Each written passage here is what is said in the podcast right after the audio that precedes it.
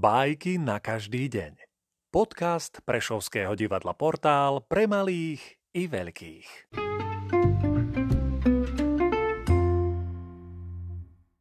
Sergej Vladimirovič Michalkov Za čo sa považovala mačka? Mačka sa kde si dopočula, že tiger a panter patria do rodiny mačkovitých. Ejha, zaradovala sa mačka. A ja, hlupania, som nevedela, akých mám príbuzných. No, teraz sa uvediem. Dlho nepremýšľala a skočila na chrbá do slovy. A to sú aké novoty? Začudoval sa osol. Nezma, kam prikážem? Nes a nerozprávaj, vieš, kto sú moji príbuzní? Skríkla mačka, sediac oslovy na zátilí.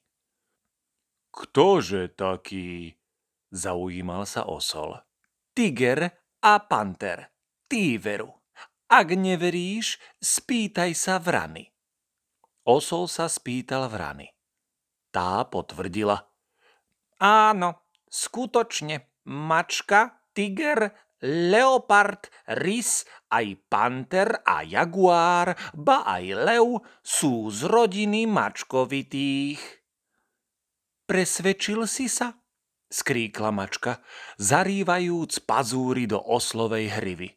Nes. Kam? Pokojne sa spýtal osol. K tigrovi alebo k panterovi?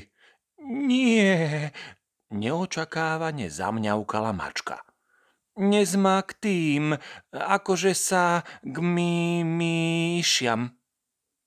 A osol odniesol mačku ta, kde žili myši. Pretože mačka je predsa len mačka.